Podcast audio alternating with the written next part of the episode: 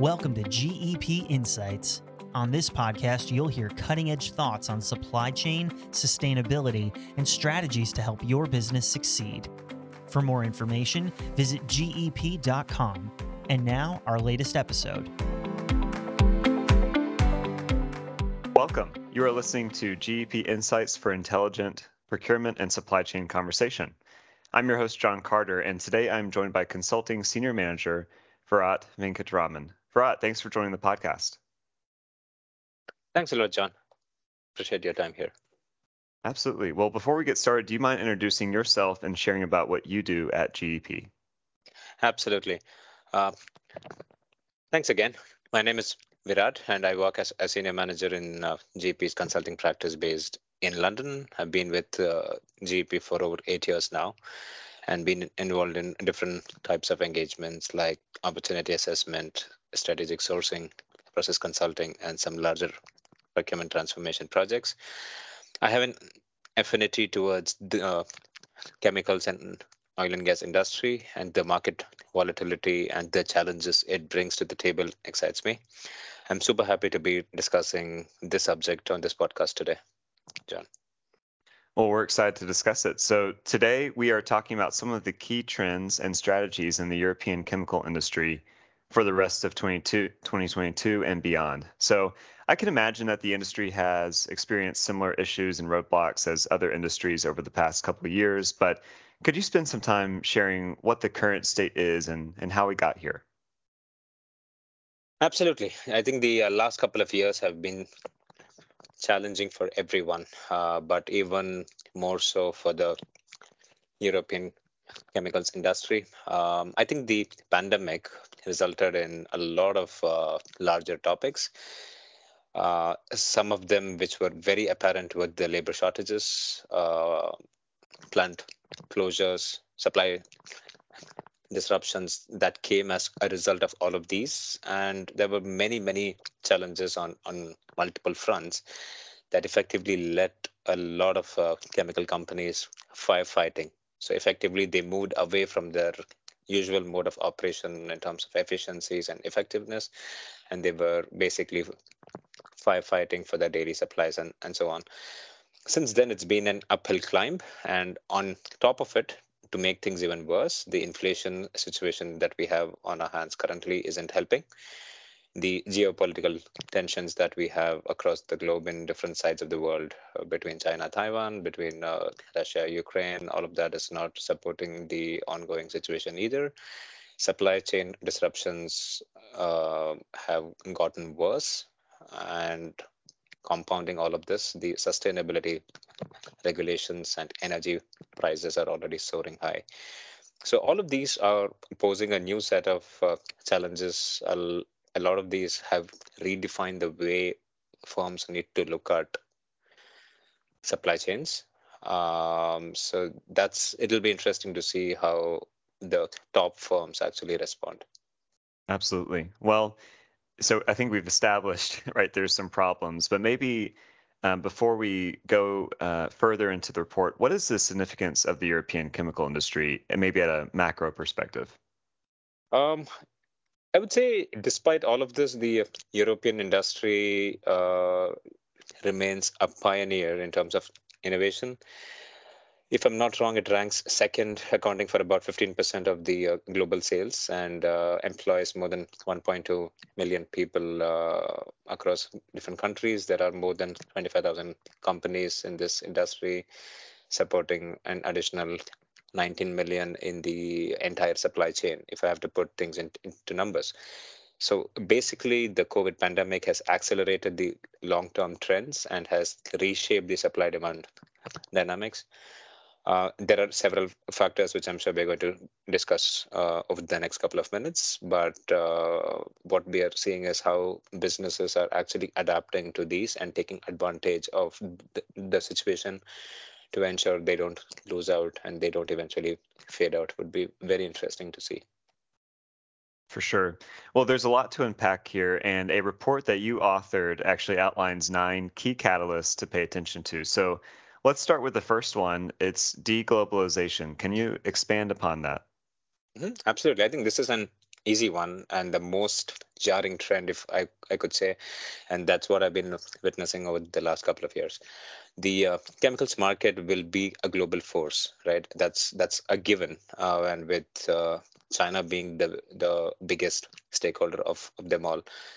However, um, a multitude of uh, smaller factors like uh, certain policies, geopolitical tensions, and the national security concerns in a, a couple of years, uh, these have started decelerating the uh, pace of globalization. When the pandemic swept across the world, the reliance and integration with other geographies led to significant widespread effects. It forced the closing of the borders, restricted movements of goods and, and people. Uh, ports were closed, disrupting the manufacturing industry and uh, the shipping and the distribution industry globally. So what it basically did was it triggered the need for different supply chain st- strategies.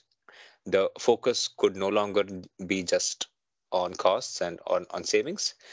So it was effectively an episode where the companies could learn. So as a chemical company, you know, prioritizes uh, its key uh, aspects for the year, I would say resilient supply chains uh, would be one of the topmost one. And uh, at the end of the day, for a firm at this moment, as things stand, it's not all about cost, but business continuity and that will remain the key short-term priority. Right. Well, the second catalyst mentioned is digitization, which always seems to get attention. But why is this still such a significant catalyst in 2022? Uh, well, uh, traditionally, I would say the chemicals industry has been uh, relatively slow in adopting, you know, the uh, digital trends um, as as compared to the other industries. But in the past two years, I think the firms who were more digitally sound and uh, those who had already been in, in front of the curve performed much better than the ones who are lagging behind. It effectively transforms the way one does business and uh, effective digitization effectively brings a lot of transparency into your supply chains, which is the need of the hour. So I would say the adoption of AI and ML uh, for market sensing and for decision making tools from a business standpoint has boosted the overall robustness of how a supply chain works and the resulting transparency that it brings which effectively you know gives a very solid end user customer experience. Got it. Sustainability is the third catalyst listed here. Can you share more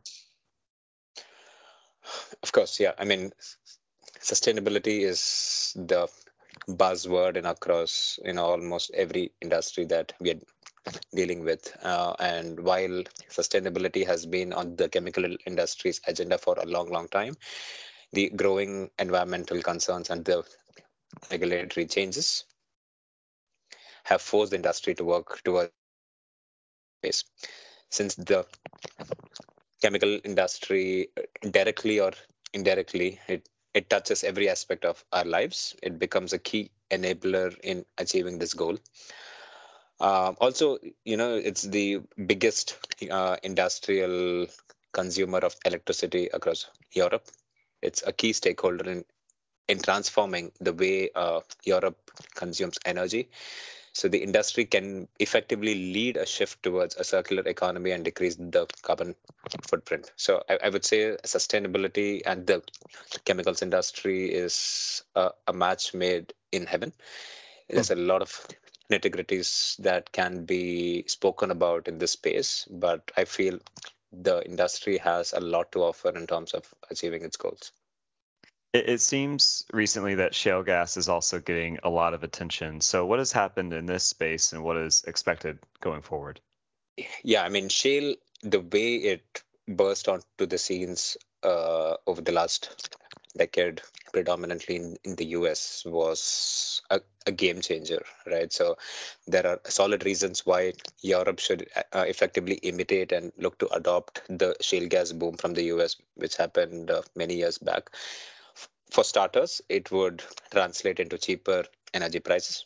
Second, the continent's awkward dependence on, on Russia, which effectively provides a third of uh, Europe's gas at this moment, is another key uh, concerning factor for me. And this was exposed in a more apparent way in the recent months, as as you all know. So from the UK to Poland, uh, I would say companies have tried and failed to replicate the success of, of fracking in the in the US. Um, their efforts have been, uh, you know, effectively trimmed down by uh, aggressive political opposition, a lot of barriers from a regulatory standpoint. Uh, effectively, Europeans are refusing to sign up for the shale revolution because they fear it's going to ruin their scenery, contaminate drinking water, clog the country lanes, and, and so on. But shale holds the promise of cheaper gas that can boost the economy for sure and weaken Russia's overall grip on the uh, Europe's energy needs. But there are it's it's not a straightforward exercise. Of course, there is a lot of uh, you know smaller aspects that needs to be detailed out. So, which set of uh, imperatives will win, or is there a way for them to, you know, coexist? Is an interesting debate. But I would say, at least being open in terms of exploring the shale gas is a much needed one, given the present energy crisis that uh, Europe is on right now.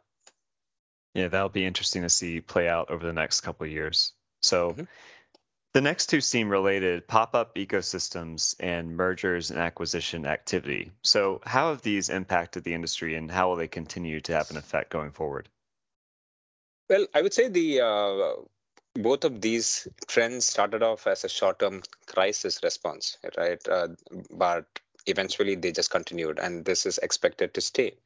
So chemical companies will explore innovating with products uh, will talk about partnerships. They will build capabilities uh, in terms of the different market needs.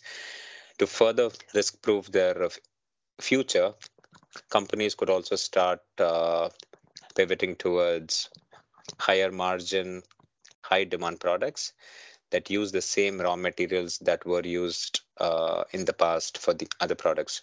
And in terms of M&As, I think these took a backseat during the pandemic due to a lot of economic uncertainty and the M&A slowed down significantly globally, all the more across Europe. But since then, M&A has been slowly picking up. Uh, the pressure of debt and uh, say a company's willingness to divest their existing portfolio has provided additional mm-hmm. avenues for the larger firms in terms of increased M&A activity.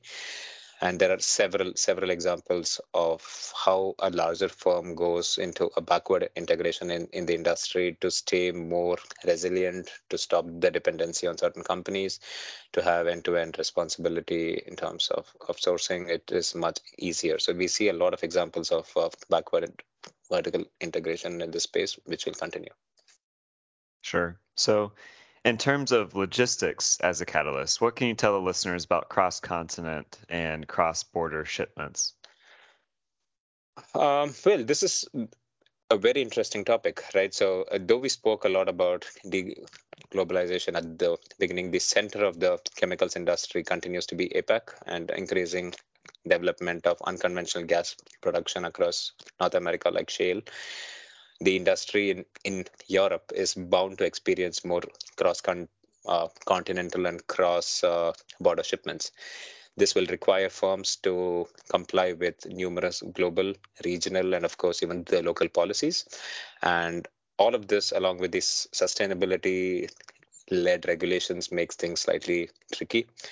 I would say what we are already witnessing is investments by companies in tools and, and technology is increasing to further increase their supply chain visibility to track inventory, to actively monitor where their orders are, shipping schedules, and, and so on. Uh, this is very essential in terms of mitigating and to help in better planning to offset challenges in the logistics space because what was often the case over the last two years is if a, company had not adopted to the digital trends they were often left wondering what was happening to their existing shipments, mm-hmm. what uh, if a customer is going to follow up, they had no reason and you know they had no visibility as to what was going on. So this is the most important aspect of the entire value chain there, and the investments and the focus is going to be more here than ever.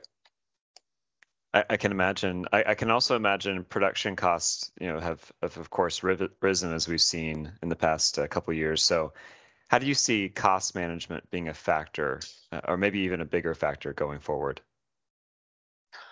Uh, I mean, chemicals and, and costs go they, they are typically two sides of the coin right? So with the most advanced knowledge base they uh, i would say the industry must actually leverage its experience and uh, position to actually come up with an innovative process and product delivering cost economies. For example, companies should develop new processes to actually capitalize on the low feedstock costs of shale, or for example, or for that matter, any other new material that is energy efficient, resource efficient, thus decreasing the overall costs in the industry. On top of that, prioritizing inventory optimization by increasing the visibility uh, would be another factor. Uh, avoiding high storage costs uh, and tie up working capital for non-critical goods could be avoided. And actively monitoring orders and better scheduling will lead to better cost management. Sure. Okay, so last but not least, what is happening with European industrial policy and how will that impact chemical companies going forward? I'd say there are two factors for the industry to succeed uh, based on what I've been seeing. Uh, this would be essential for uh, to improve the overall uh, investor confidence, which was going to be a key focus area, and of course, employing a consistent approach along the value chain is going to be uh, a critical factor as well. Um, I would say one more key aspect would be uh, the existing funding programs, having a better management and rationalization of the European and domestic funding programs can prove to be a catalyst for growth. Policies around availability of the feedstock, and as we spoke about uh, a few minutes back on the future of uh, fracking and drilling, would decide which uh, track would the industry be taking? Uh, this would also decide the future of arbitrage and uh, other key trade economies in certain key sectors. Okay, so you've taken us through some of the catalysts for change we can expect, but how should chemical companies respond to all of this? There's so much going on. What can they do to prepare for the future? Uh, I would say it's it's uh, simple, right? Uh, and not so simple, yeah. But I would say the easiest thing is to play to one's strengths. Uh, be risk averse for the time being until the markets stabilize.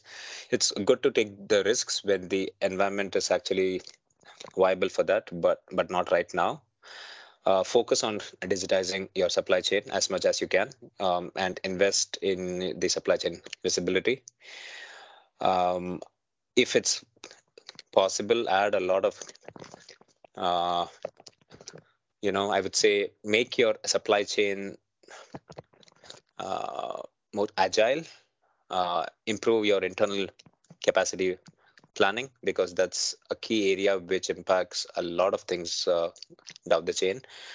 At the end of the day don't lose the sight of the larger picture on sustainability given so many moving pieces uh, what has worked well for a lot of firms in the recent past is their key uh, supplier relationships that they have actually forged over the last couple of years because that has come in handy during tricky market conditions and i would say over communicate with your suppliers on a daily basis on your needs on your exact demand and the forecast because that's an area where i always see there is uh, i would say uh, more is is less. Yeah. Keep communicating mm-hmm. often with your uh, suppliers on what you need uh, what exactly is your scheduling and, and so on. And these final two points go hand in hand. Having a, an excellent relationship with your uh, suppliers will take you a long way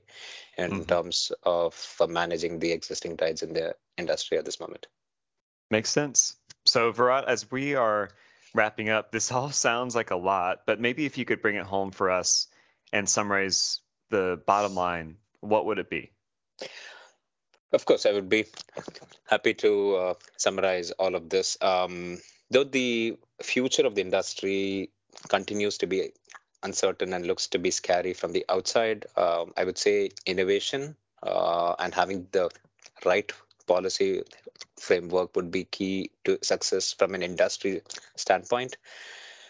The chemical firms that are operating in the global markets uh, need to be scrutinizing new investment opportunities, uh, take advantages of it. Uh, well, I would say multiple scenarios can pan out in the coming months and, years, but the most plausible one could be where the firms focusing on sustainability and innovation would survive and grow. Those who continue to work, uh, say, in an old way of working would be under tremendous cost pressures and would eventually crack. The carbon footprint and social pressures will continue to play a key role in the uh, future of the industry. So I would say a, a company needs to find a right balance between sustainability, business continuity, and a longer term vision. And all of these three need to go uh, hand in hand in they need to play to their strengths. Uh, I think having these three at the forefront of every decision making process could prove to be effective in the short term and the long term, respectively. Okay, well, we'll see how this plays out. But Virat, thank you for your insights and for joining the podcast today. Excellent. Thank you, John. Join us in the next episode of GEP Insights. Thanks for listening.